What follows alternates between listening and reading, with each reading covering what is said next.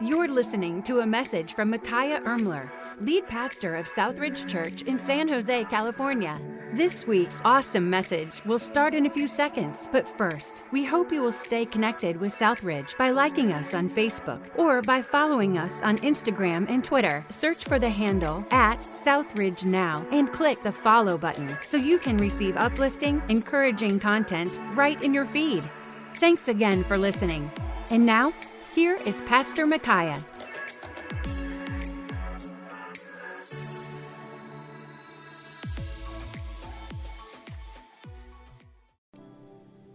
Father, we come with grateful hearts. Grateful for the fact that you do want to meet with us, that you want us to draw near to you, that your word tells us that if we will draw close to you, you'll draw close to us. Your word tells us to come boldly to your throne that we may obtain help in time of need. And so, Father, we come to you, needing you, wanting you, desiring you. And we find that in your presence, the problem that we brought to you no longer matters because in your presence, that's all we want. We just want more of you. And the problems and the difficulties and the struggles, they pale in comparison to the goodness being in your presence. And may we right now get a taste of what heaven might be like. And may we sense your presence. We pray that you would continue to move in these next few moments. We pray this in Jesus' name. Amen. Well, God bless you. Thank you so much for coming to night two of our revival. If you have a copy of God's word, would you turn with me to the book of Joshua? We're going to go to the book of Joshua. And yesterday I heard just so many great reports of just how God began to move and what He began to do. And so it's a privilege to be able to uh, be here. And I want to welcome you. I'm so glad that you're here. But one of the things I want to turn our attention to that last night, the focus was really on confessing sin. That was last night's focus. We saw an illustration of that. We saw the entire message was uh, when it comes to revival, when God wanted to move in our hearts, when God wants to work, there can't be any unconfessed sin. We can't we can't come to God, and that was what is we've been seeing. Psalms 24, that who may ascend into the hill of God? He that has a pure heart and clean hands. So understand that when we go through revival, many people they say, "Oh, I want revival, and I just want God to bless me and just kind of meet with me and just kind of show up in my life, but I don't want to ever deal with any of the junk that I've allowed in my life." And God saying, "No, that's not how it happens. You need to deal with the sin that's in our life. And we need to come to God so that we can say, "Lord, I want to have that sin dealt with so that we can have God move." So last night, if the theme was all about confessing sin, then the second phase to have revival, even though there's no necessary recipe to revival, there's no magic formula. But when it comes to revival, I want you to understand this. The second part is uh, consecration. And I know it's a word that maybe you've heard if you grew up in the church, consecration, but it's one that when we come when we start thinking about it, it's one that we often forget that that's vital to what God wants to do in our life. And when we hear that word, some of us, we think about what does that word even mean? Consecration. Because when it comes to consecration, the whole idea of consecration is this that we are to be set apart and dedicated to a sacred work. And that's what Christians were supposed to be about. We were supposed to be a group of people that didn't just confess sin, but yet we were different. We were consecrated to God. And all throughout the Old Testament, you would see that phrase. You would see that they would consecrate the clothes that they would wear. You would see that they would consecrate the instruments they would use to offer sacrifice. And then we even see that uh, we would we would see that they would even consecrate their children. Say, "Hey, Lord, I want to make sure my child is offered to you, dedicated to you." But what happens is nowadays when it comes to revival, where churches want revival, we just want all the blessings of God. We just want God to just pour out all his goodness. But yet we don't ever want to actually take a look in the mirror and say, God, let me peel back the layers and let's deal with what's in here.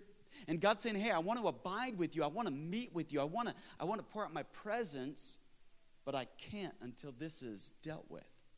Last night, as I was flying over, coming back, I was flying the same time our service was going on and I was leaving from Dallas flying, and they said, We're going to fly over New Mexico, we're going to fly over Arizona, and we're going to come into California. And it was interesting as I would just be able to look out of the window, and I was just thinking and praying and meditating on what God wanted to do and what He was doing here. And you could look down as the clouds would kind of part every few, a few hundred miles or so, and you could look down, and we're 30,000 feet up, and every once in a while you'd see a small little light down on the ground. And sometimes you might even see a few lights together. Not a large city, maybe just a small little town or uh, just a little group of people. And I thought, I'm way up here and I'm able to see all that's going down there.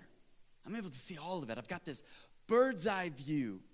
And all of a sudden, it, down there, I'm sure there's problems in that town. I'm sure there's issues. I'm sure there's frustrations. I'm sure there's heartache. But way up here, I can't see any of it. I'm above it. And all of a sudden, I was thinking, that's God's view of my world. God is flying above it. But then I begin to pray and say, God, I don't want you to just to fly above everything I'm going through. I want you to fill everything I'm going through. What does it take to get God to, from here to come down here? What is it going to take for the church to finally experience God leaving and coming down and meeting with us? Now, I know we say, well, I have Jesus Christ inside my heart. That's absolutely correct. Yes. But yet, what is it going to take where God moves in and we don't have to manufacture anything? We don't have to manipulate anything. All of a sudden, you come into His presence and you know, I need to change who I am. I need to change what I do. And I need to move in from that. And that's what I began to pray. I began to pray, God, with that, would you come down? And so that's what revival is all about. It's God coming down. But to do that, we have to consecrate ourselves. Philip Brooks, a, a, uh, famous pastor of days gone by, said, It does not take great men to do great things, it takes consecrated men.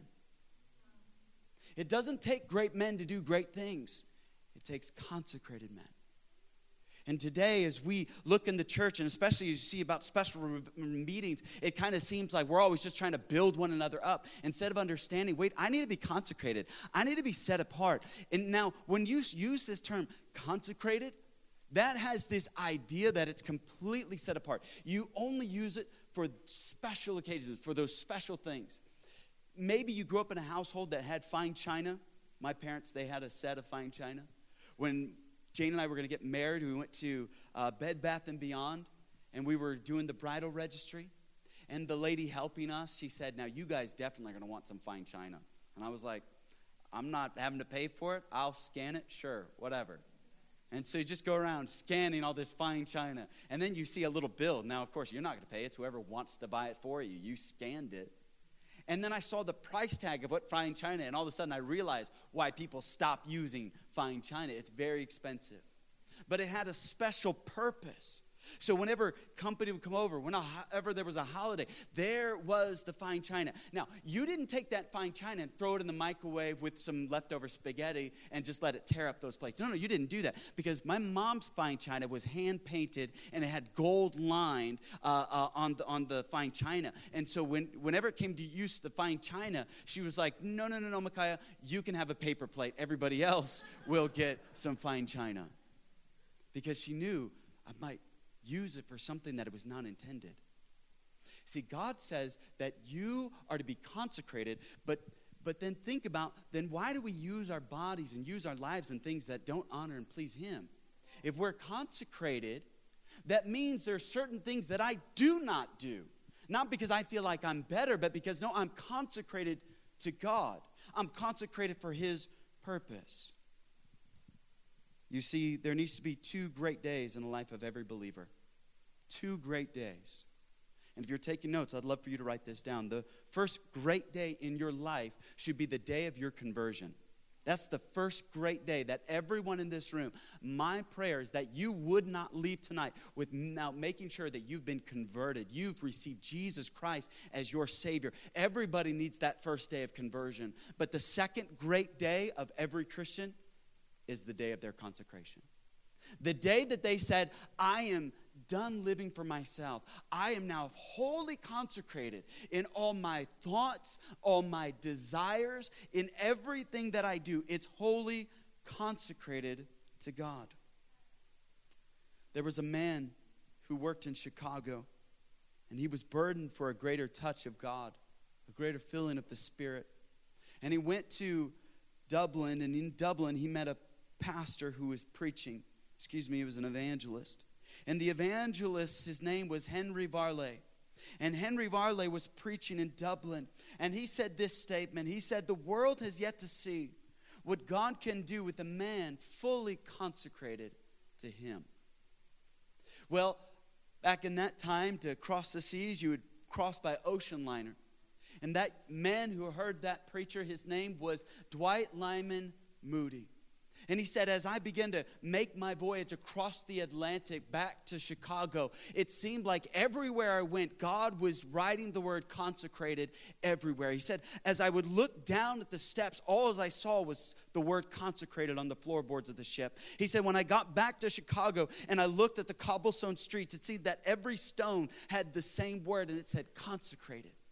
So D.L. Moody said, and he changed that quote. He said, The world has yet to see what God will do through a man who is wholly consecrated to him. And then he added this little phrase. He said this. He said, By God's help, I will be that man. You know, God is waiting for a man or a woman who will say, I am fully consecrated to God all my motives, all my desires, everything I think, everything I feel, everything I do is consecrated to God. We live in a world where many Christians, we talk about consecration, but then we go back to living however we please and whatever suits our mood and whatever we feel like. But understand, consecration is an unconditional surrender. That's what consecration is. It's an unconditional surrender which leads to total victory. It's almost a paradox that as I surrender to God, I receive the greatest victory, that I'm fully surrendered to Him. If you have your Bible, would you turn to Joshua chapter 3, and we're going to see this played out in this passage.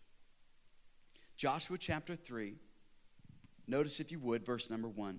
The Bible says, Then Joshua rose up early in the morning, and he had all the sons of Israel set out from Shittim and came to Jordan. And the Lord, and they lodged there before they crossed. And the end of three days, the officers went throughout the midst of the camp, and they commanded the people, saying, When you see the ark of the covenant, the Lord your God, with the Levitical priest carrying it, then you shall set out from your place and go after it. However, there shall be between you and it a distance of about 2,000 cubits by measure. Do not come near it, that you may know the way by which you shall go, for you have not passed this way before. Then Joshua said to the people, Consecrate yourselves, for tomorrow the Lord will do wonders among you. I love this because when it comes to Joshua, he's telling the people to consecrate themselves. This was a ceremonial cleansing.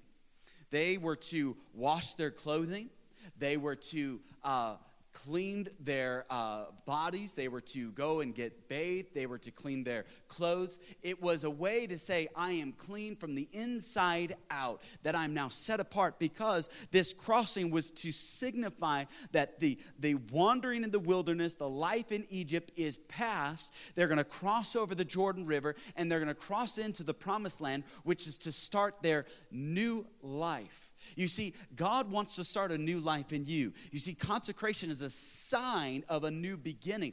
God wants to bring about a new beginning. The reason we have a revival is because God wants to bring in something new, but you have to consecrate yourself today. Tonight is all about you making the decision that, yes, I want to walk in the new that God has for me, but I first must consecrate myself. I first must make the decision that I am totally surrendered to God. And when it comes to a total surrender to God, it's not something that, hey, come Monday morning, I want to take back. Hey, come the opportunity to do what I know is wrong, yeah, I give in. No, this is a total surrender that we're talking about. This is something where we say, God, I am consecrating myself to you. And Joshua commanded the people to consecrate yourselves. And notice, Joshua doesn't leave it open for discussion, he commands it. He says, Everybody, we're going to consecrate ourselves because we want to see God do wonders. And I believe our church wants to see God do wonders, not just in our church, but also in our lives, in our families. We want to see God move. And God says, Hey, you want to see me move? It starts with consecration. It starts with you setting yourself apart. It starts with you actually seeing yourself in a different light. You see, many of you say, uh, you say, Hey, I would never give myself to the devil. No, but you certainly loan yourself out to him enough where it's time where we say, hey, I'm done loaning myself out to the devil. It's time that I say, you know, I'm consecrated to God, devil. I'm all His. I'm 100% His. You get nothing. You, there's no room for you. It's only God and me. He has all of me. But how many Christians, we are so easy at giving up parts of ourselves. So understand this Joshua commanded them to be consecrated. Consecration doesn't come with conditions. I, I, you say, what do you mean conditions? I think there's a lot of people that say, God, I'll follow you, but they do exactly what some uh, almost disciples did to Jesus. They came to Jesus and said, Jesus, I want to follow you, but before I follow you, let me first, I bought some oxen and I need to go test them. And when I've tested them, let me come back and then I'll follow you. And then God says, No, no, no, that doesn't work. Another said, Hey, I've had a family member pass away, and let me first go bury him, and then I'll follow you. And then Jesus makes a profound statement. He says, No man, having put his hand to the plow, looking back, is worthy of the kingdom. But yet we live in a day and age where we're not living Christian life forward, we're living the Christian life like this, trying to follow God. And God says it doesn't work that way. God says, No man looking back. And how many of us are like uh, when it comes to Lot's wife, as she looked back at the city of Sodom Gomorrah, was turned into a pillar of salt. You say, Why did God destroy her? It wasn't that because she was looking back. That's not why God destroyed her. It wasn't that she looked back, is that she wanted to be back. Her heart was still in Sodom. Her heart loved Sodom. Her heart didn't want to give up Sodom the Bible says the angels grabbed Lot, his wife, and his two daughters and dragged them out of the city. So she was hanging on to Sodom with all she could. And God's like, I'm trying to save you. God has been trying to drag some of you out of Sodom. He's been trying to drag you out of some things, and you are not allowing God to consecrate your life where you're saying, No, I'm surrendered, God. I'm going to let go. I'm going to follow you completely. And this is why we need revival because some of us are so hung up and caught up in all these frivolous things and all these things, and many of them are downright just maybe not out and out sinful, but they're distractions or the things that are keeping you from wholly following God. And God is saying, hey, I want your attention. You're converted, but are you consecrated? And you say, well, at the moment of salvation, both happen. Absolutely not. No, no, no, no. Because consecration is your decision to say, yes, I've received you, but God, I've gotten all of you, but you haven't gotten all of me. Consecration is me giving all of me back to God. You see, God already gave all of Him to you, but have you given all of you back to Him? You see, that's the problem. There's a whole lot of people that are fine with taking all of God, but they don't want to give anything back to Him. They won't even give up three days for a revival meeting. They won't even give up uh, going to church on Sunday. They won't even give up a little bit of time in His Word as He wrote His love story to them. They won't even give a little bit of time. They won't give a little bit of time at the altar to confess the sins that are holding them back, that are weighing them down. They won't even confess that. They won't even deal with that. You see, there needs to be some people that say, you know what, God? Yes, that's right. You've given me all of you. There's nothing. Read the Gospels. What did Jesus say? If you then, being evil, know how to give good gifts to your children, how much more your Father which is in heaven? God's not holding out on you, you're holding out on Him. And let's be honest about it the church in America has been so obsessed for the last three decades with attracting people, attracting programs, with attracting all these things, we've stopped to, we haven't even stopped to ask ourselves this one question Do we attract God? You see, everybody's welcome in the church, but it seems that God isn't. And there's a whole lot of churches that are filled with people that are like, hey, as long as you're making me feel good, as long as you're not rocking my boat, as long as you're not convicting my sin, as long as you're not stepping on my toes, as long as you're not pointing that book in my face, as long as you're making me feel affirmed and making me feel comfortable in my sinful lifestyle, and as long as you never touch on the subject of consecration, you can fill that church. So we've got church buildings that aren't empty, they're packed filled with people, and it's pointless because they're never willing to say, I'm consecrated to God. And understand this D.L. Moody had it right. The world has yet to see what God can do through a man wholly consecrated to Him. The world has yet to see. God is still waiting on somebody to say, I'll be consecrated. Yeah, is that what you want, God? I'll give you all of me. I'm not going to hold anything back. You see, what we do though is we say, God, yes, consecration, but here are my conditions. My conditions are this I like to get out on the boat every Sunday, so guess what? Sundays don't work for me. So I gotta, you gotta move around church and work for me. You know what? Hold on, hold on, God. This, this, this whole thing about living holy, that, that condition doesn't work for me. I'll be consecrated, but you want me to live holy? I don't think that works for me. Oh, God, you, you, you want me to be consecrated, but yet you want me to be loving to my unloving family members? No, I don't think I can do that. God, you want me to be an evangelist to spread the gospel? No, no, I don't think I can do that. Then stop playing games with God and saying you're consecrated. You see, there used to be a day and age where we understood what it meant that I'm surrendered to God. When we sang the old invitation song, I surrender all. You see, we brought these conditions. Joshua didn't allow them to bring conditions. You see, Joshua didn't open it up for discussion. You see, con- consecration is an unconditional surrender which leads to total victory. True consecration simplifies life, for it leaves all the choices up to God. That's what consecration does. You see, it'll simplify your life because now you're saying, God, what do you want me to do? Who do you want me to date? Who do you want me to marry? What job do you want me to take? Should I go there? Should I do this? Should I move here? Should I do that? Should I spend this? Should I eat this? Should I drink that? Should I smoke this? Should I sleep with them? Not. What what God, what should I do? Because that's what consecration does. It takes care of a whole lot of questions that I'm amazed at how many Christians will ask me, "Hey, is this right? Is this right?" And I'm saying you're asking the wrong person. How about we ask God in heaven and see what he has to say? Because I actually think you're not really wanting advice, you're wanting approval. And I guarantee there's a two bit pastor that will give you approval for your carnal, backslidden, sinful lifestyle. You can find them. You can find them. I guarantee you can find them. You see, when it comes to consecration, we are relinquishing ownership. I once bought a car, and then I had to get the title from the person. They had to sign over the title. You know what the title is? That says who owns it. Have you ever handed over the title of your life to God? Have you ever said, God, here's the title to my life? And when God gets the title to your life, it's exactly what Brother Oscar said. The earth is the Lord's and the fullness thereof. We're no longer ours, eh, we're all the Lord's. But yet, how many times we feel entitled? We feel entitled that that person didn't treat me right, that person didn't do this, that person should have done this. And we feel all this entitlement instead of understanding that we've relinquished ownership. But in this passage of Joshua chapter number five, this is the passage of them crossing over Egypt, or crossing out of Egypt and into the promised land. And what they're doing, this is going to be two chapters of the Bible. And if we were to fast forward ahead to chapter number five, we see that they've crossed over. And then as soon as they've crossed over, God tells Joshua to do something. Notice, if you would, Joshua 5, verse 2 and 3. It says, At that time the Lord said to Joshua, Make for yourselves flint knives and circumcised again the sons of Israel the second time. So Joshua made himself flint knives and circumcised the sons of Israel at the city. All of a sudden, this passage gets very uncomfortable.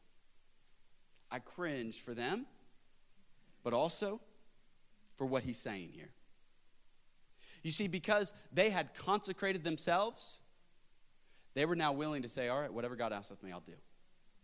No matter how hard it is, no matter how difficult, no matter how inconvenient, no matter how uncomfortable, No matter what God is asking of me to do, I will do it. And here they've crossed over, they've consecrated themselves, which is a total surrender to God. And all of a sudden, God says, okay, now that you're consecrated, let's get circumcised. Let's take this and take this next step. And understand that when you say, I'm consecrated to God, you are now giving God consent on your life.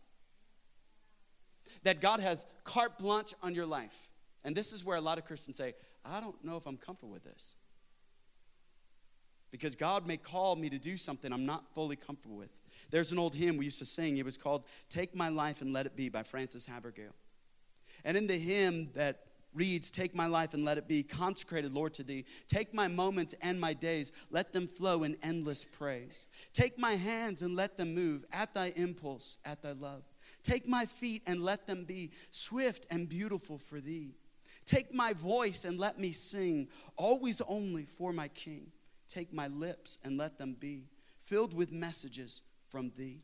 Take my silver and my gold, not a mite would I withhold. Take my intellect and use every power as thou shalt choose.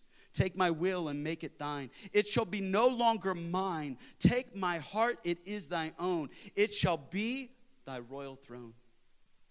Take my love, my Lord, I pour at thy feet its treasure store. Take myself and I will be ever only all for thee. We used to sing those hymns. We don't sing those hymns anymore because nobody wants to hear about consecration.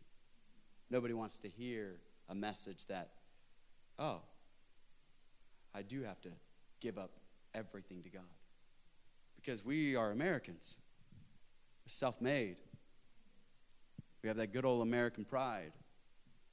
Nobody's going to tell me what to do. Nobody's going to control me. I'm my own man. I'm my own woman. And then God says, No, I am going to tell you what to do. And yet, how many people say, No, you're not God? And they run from God. And they are living what I call Proverbs 29 He that hardens his neck will be utterly destroyed. There's those people that just, I'm going to harden my neck against God. I'm just going to get all stiff necked. It's where you harden up your neck and you just get all, all I'm going to go against God. I will show you. And we've forgotten what Romans 12, 1 and 2 says. I beseech thee, therefore, brethren, by the mercy of God, that you present your bodies a living sacrifice, holy acceptable unto God, which is your reasonable service. And be not conformed to this world, but be ye transformed by the renewing of your mind, that you may prove what is that good and acceptable and perfect will of God. You see, when it comes to consecration, that is you giving God your consent to say, Lord, my life is not my own, it is yours. You see, you are a living sacrifice. But it's not enough to be a living sacrifice, you must also be a willing sacrifice. And that's where we have a problem, isn't it? Nobody wants to die to themselves. We call the front of this the altar. We get this term from the temple, the tabernacle. They would have an altar. Do you know what they would do at the altar? They would kill something, and it would die there. After the service or during the service, we say, Do you want to come to the altar? What we are saying is, What are you going to bring to die? Is your pride going to die here? Your strong will going to die here? Is your lust going to die here? Is your jealousy going to die here? Is your anger, your temper going to die here? Your greed going to die here? What are you going to leave here? Because the altar is not something, oh, I just want to be seen of people. No, this is where you say, I'm coming to die, actually. This is where I'm laying it all here, and I'm, I'm crucifying the flesh. I'm, I'm killing it. I'm consecrated to God. These things cannot be a part of my life because I want God to use me and I want to see God's blessing. But so many of us, we want God's blessing, but we don't ever want to have to be broken or burdened or bothered to do anything for the blessing. We just think that God just kind of doles them out because we somehow magically maybe deserve it. Instead of understanding that, no, my life is consecrated. I'm set apart to God and I'm going to be a living sacrifice. Imagine if they would have skipped out on this. Imagine the children of Israel. You see, it would have been easy to skip out on this whole little circumcision thing. It's like, hey, you want me to take a bath, change my clothes? Josh, I'm good with that. What are you doing with that flint knife there, buddy? It's just Josh, just, you know, just shh, shh, shh, you know, hey, get a little bit nervous. All of a sudden, Josh couldn't find any of his friends. They're all taken off. Hey, Josh, we just crossed over. And do you know what they were going to do three days later? They were going to go attack Jericho. Wisdom says, don't get a major surgery and then go to battle the next day, especially for a man. Just not a good idea. But here, Joshua said, We got to pay a price to receive the promise that God has. And they said, We'll pay that price. You see, I'm trying to be not as graphic, but then in the New Testament, Jesus even says, and circumcise the foreskin of your heart. He's saying there's part that your heart can get hard before me, and you've got to come raw and you've got to come clean before God. And so here Joshua is saying, hey guys, we're going to pay a price because we want to have God's promises. The church today is guilty of never paying a price. We don't want to pay a price to receive from God. We don't want to labor in travail over prayer and brokenness to see our lost loved ones and friends won for Christ. We think that we can, in a life group, send a little prayer request. Hey, pray for my lost little friends. I pray that they would not spend eternity in a horrible place called hell. So pray for that. I don't think you actually believe in hell if that's how easily nonchalant you could just pray that your friends wouldn't go there.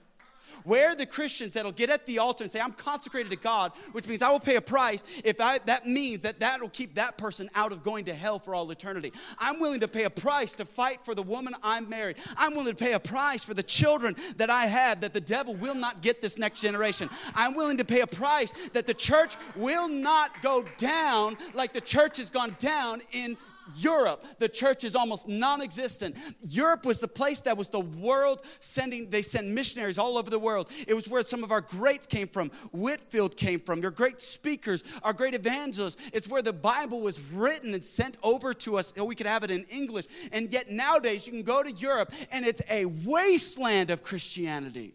The churches there are dying, and America is not far behind. But yet we think that we can give God our spare time, spare change, and change the world. It's time that we wake up and we say, God, I need to pay a price, and I'm consecrated to you, so that means whatever the price is, I'm willing to pay. Where did Joshua learn to pay a price? He learned it from Moses, because after Moses came down with the tablets of stone where God had just written the Ten Commandments, he gets down and he hears what he and Joshua think is uh, army attacking the children of Israel comes to find out they're having this wild, sinful party down there, and Moses takes and breaks the tablets. And then he goes up to God and says, God, to save this people, I am willing for you to blot out my name out of the Lamb's book of life. He's praying, Lord, I'm willing to go to hell for these people. That was the price Moses was willing to pay. Paul later echoes Moses, and Paul says, I wish myself a cursed, a cursed meaning that I did not know Jesus. So, if that's what it would take to save these people, what are you willing to do? You see, as Christians, we love reading about people that are willing to make a sacrifice that are as long as it's not us. But God is calling the church to sacrifice. God is calling the church to say, You want the promise, then you must pay the price. Every generation pays a price.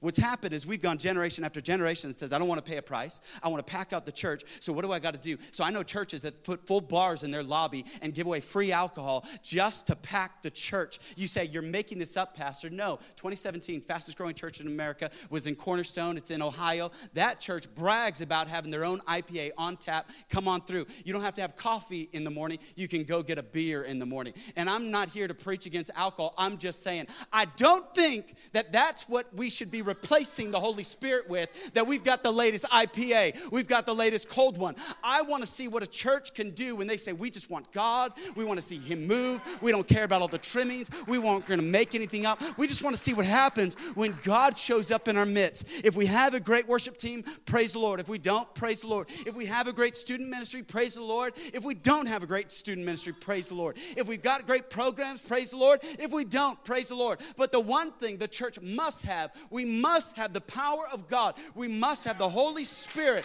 moving, ruling, and reigning in our midst.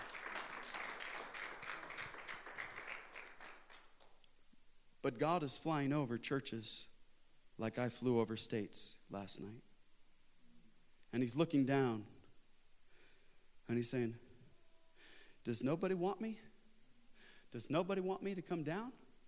Does nobody want me to meet with them? Because we know that if God comes down, He's like that guest, that unexpected guest that knocks on your door at your house and says, Hey, I just came into town. I need a place to stay. And you're like, My house ain't ready. I got a clean house.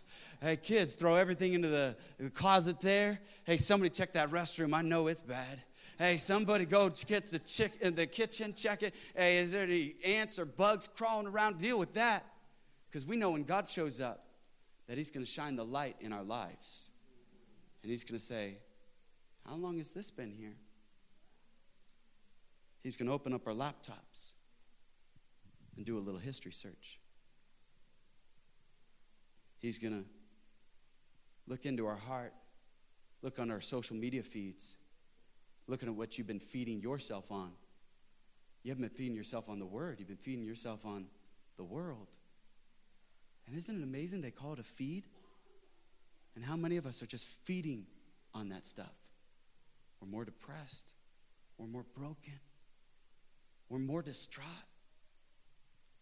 You know, there's only two industries in this world that calls their customers users. That's the drug industry and the social media industry. There's only two industries that call you a user. The same guys that'll sell heroin and crack cocaine to kids on the street. Same people make more money than you and I could possibly imagine. They're like, we're just using you. And here God's saying, I want to come down. And the church is like, we're good without you. Look at what we can do without you. Isn't it amazing what the church can do without God? Shouldn't it just rip out our heart that we know that that's not God? That you can see things that are happening, you can see that they're following people who have blatant, gross, immoral sin, and they're following that as their shepherd, and nobody's crying out saying, This is wrong.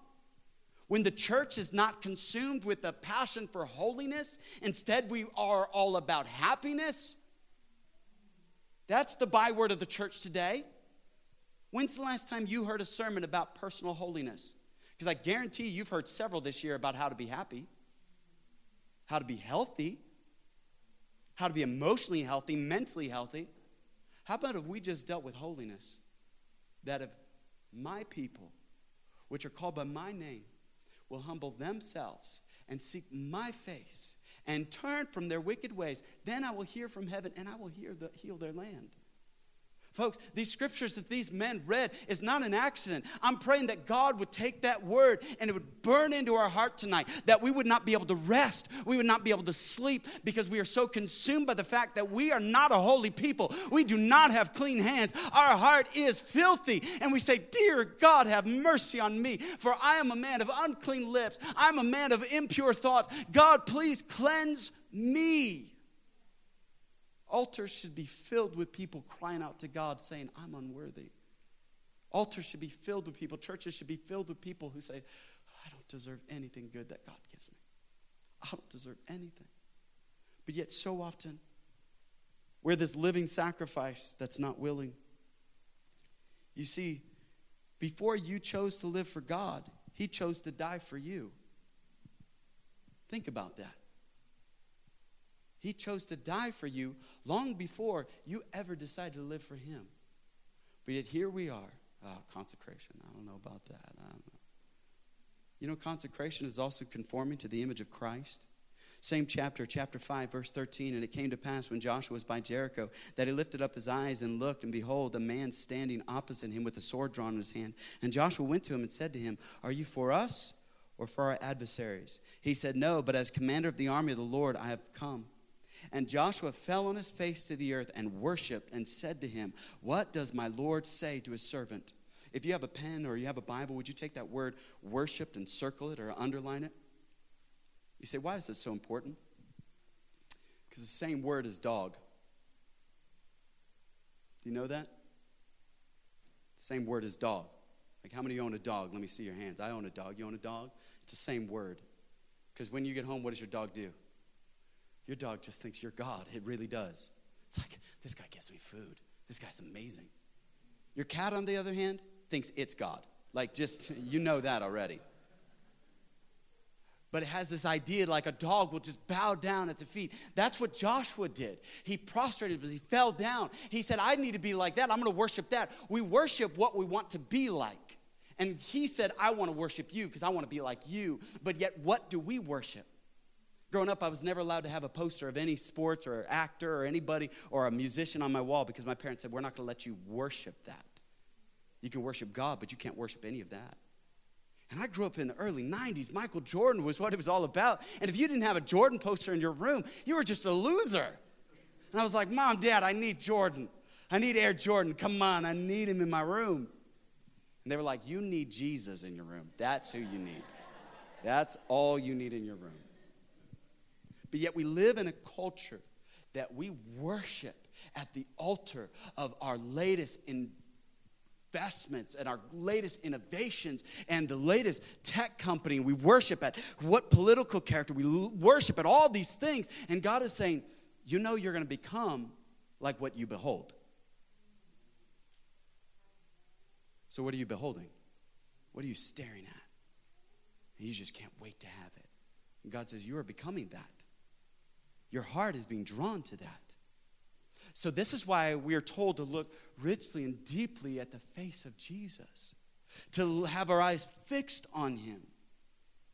You see, the Bible even says in Romans 8, we love to quote Romans 8 28, that all things work together for good. But we stop at verse 29, which says, For whom he did foreknow, he also did predestined the word predestined means that God planned it. He said, I planned this, that you would be conformed to the image of his son. God said, I want to push you in a mold. You see, we read in Romans 12, verse 2, where it says, Don't be conformed to the pattern of this world, but be transformed. You see, let me use a really cheesy pastor joke. Not even a joke. You see, there's a mold that the world's trying to push you into. The devil's trying to push you into mold. And if you let the devil push you into his mold, you're going to be moldy. It's cheesy, I know. I know it's bad. I know it is. But it's true, isn't it? That the devil's pushing us into his mold.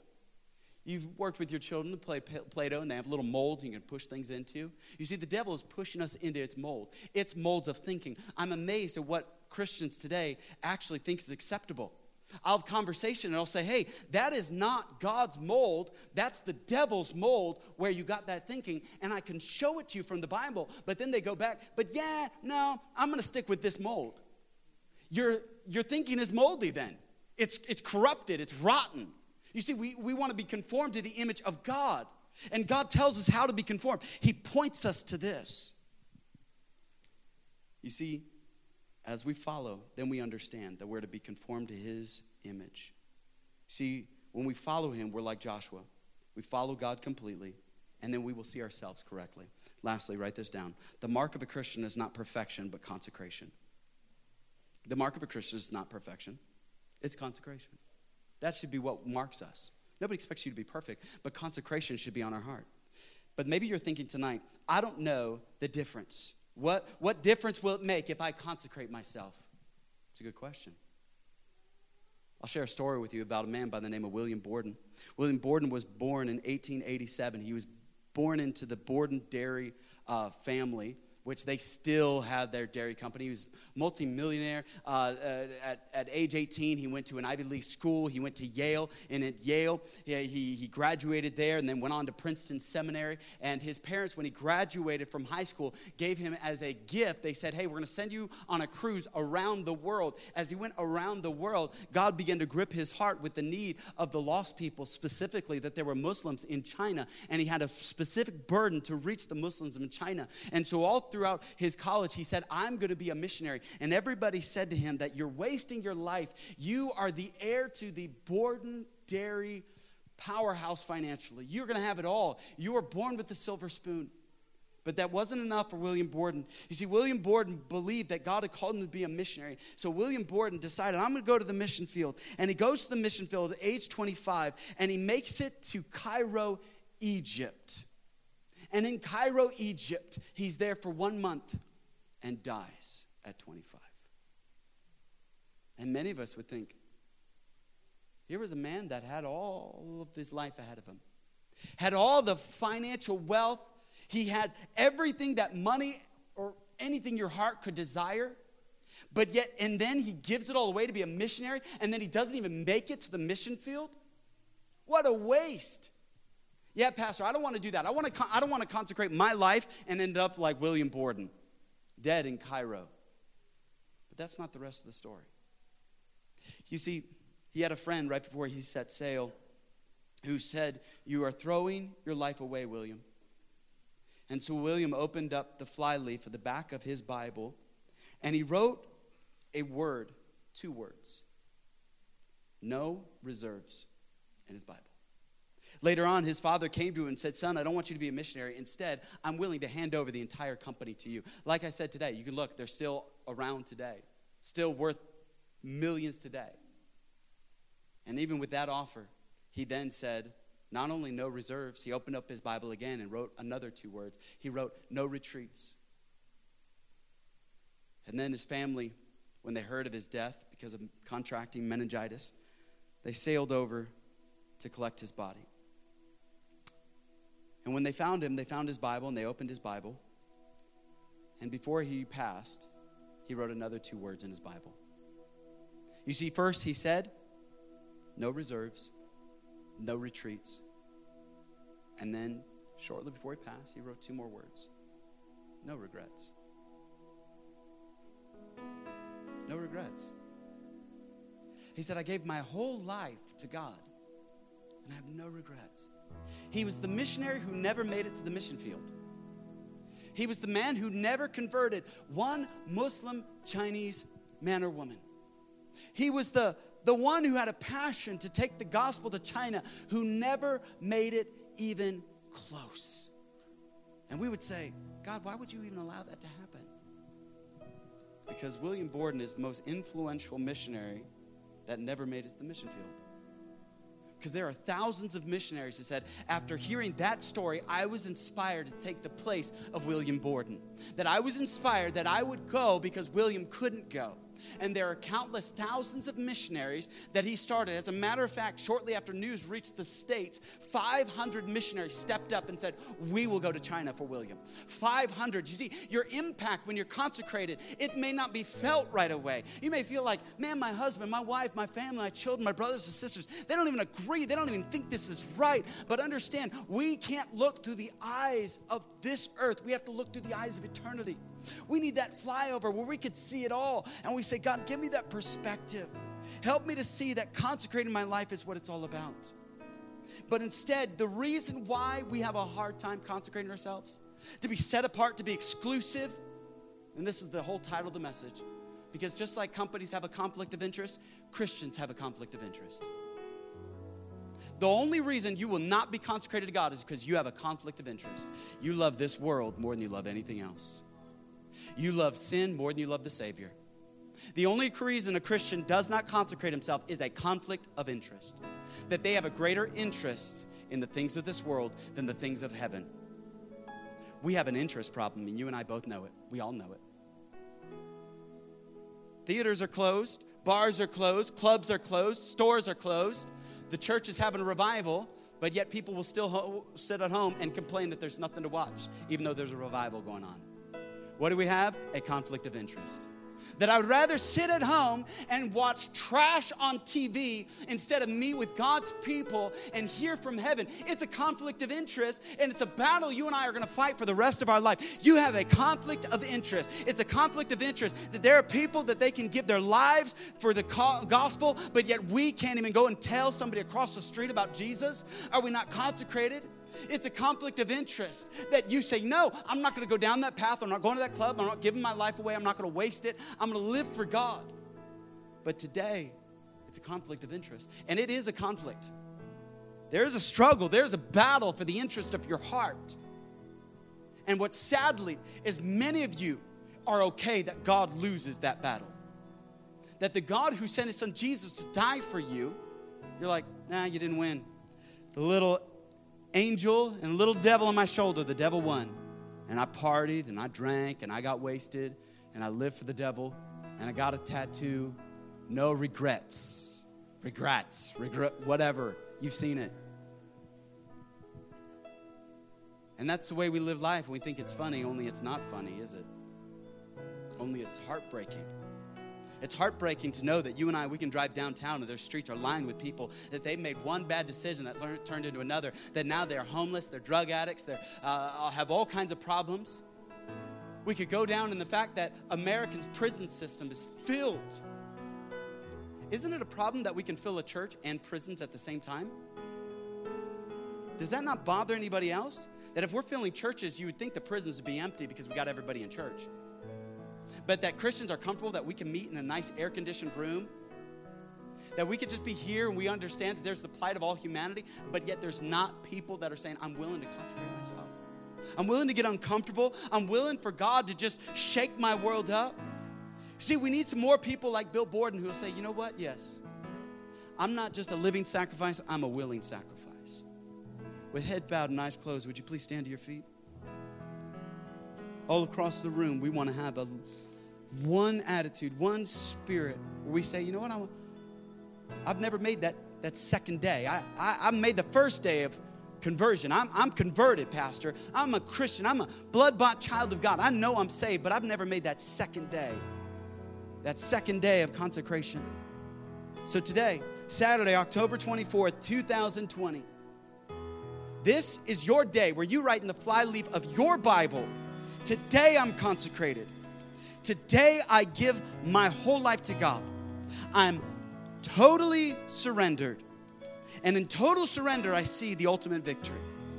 Because we will never have the revival that God wants to send without first confession of sin and without consecration of self. Yesterday was confession of sin, today is consecration of self. You want to go on a revival? Those are the steps. Let's pray. God, Heavenly Father, we need you. Lord, I can't put pressure. I can't convert anybody. I can't change anybody. I can't do nothing. But your Holy Spirit, if you're here, you're present, I believe you are. I know you are. I pray that you would put the convicting power of your Holy Spirit on each and every heart. That we know that we need to consecrate ourselves, that we have a conflict of interest, and we need to come back to you. With heads bowed and eyes closed, we're going to open up this altar.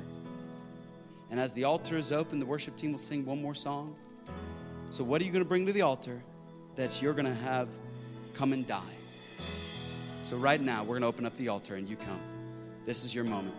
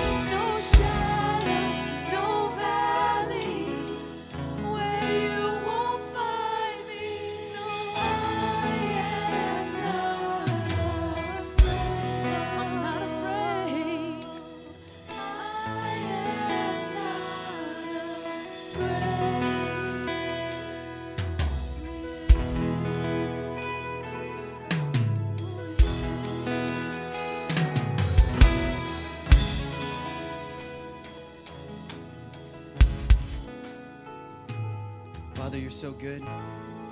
We don't deserve all the blessings, we don't deserve your presence. But Father, you come into this place. You've met with us, you spoke with us. And so, Father, we just are a needy people that just need to hear from heaven. And I pray that you would continue to start a new set of values in our life, to change us, to be conformed into your image. Continue to work in us, even long after the service.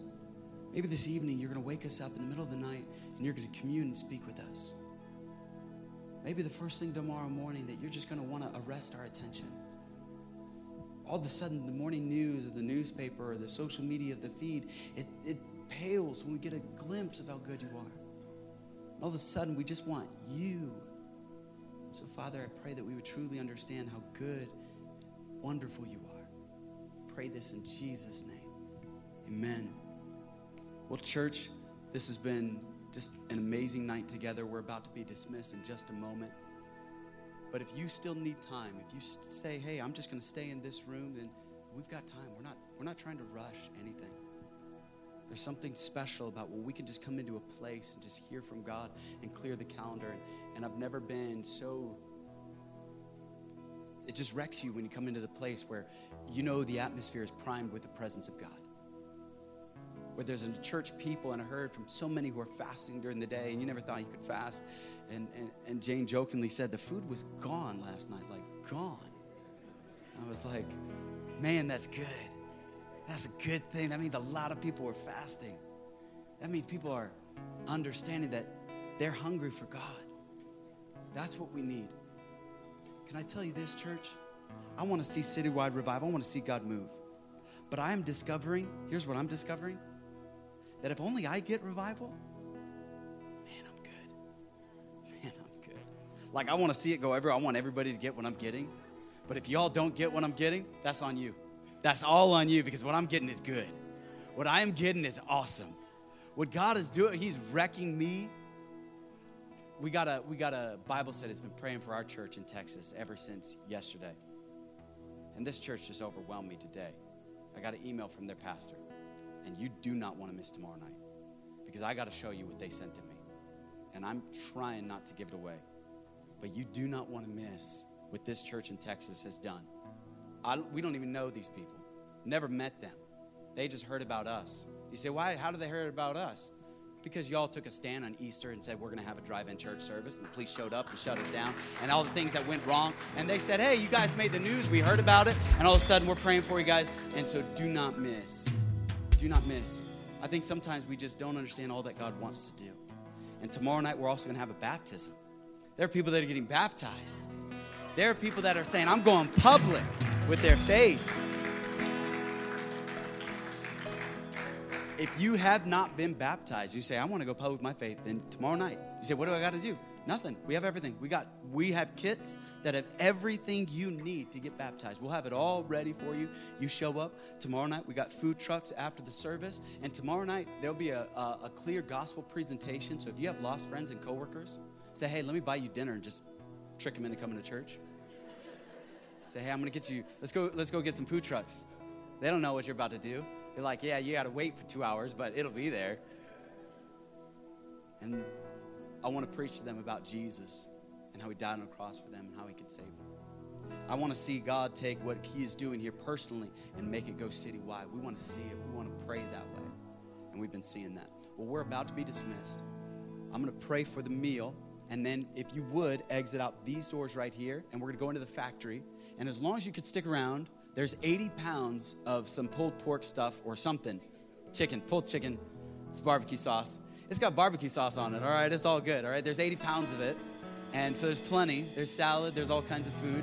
So please help yourself.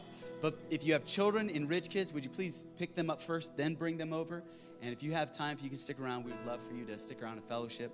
Let me pray for our meal together.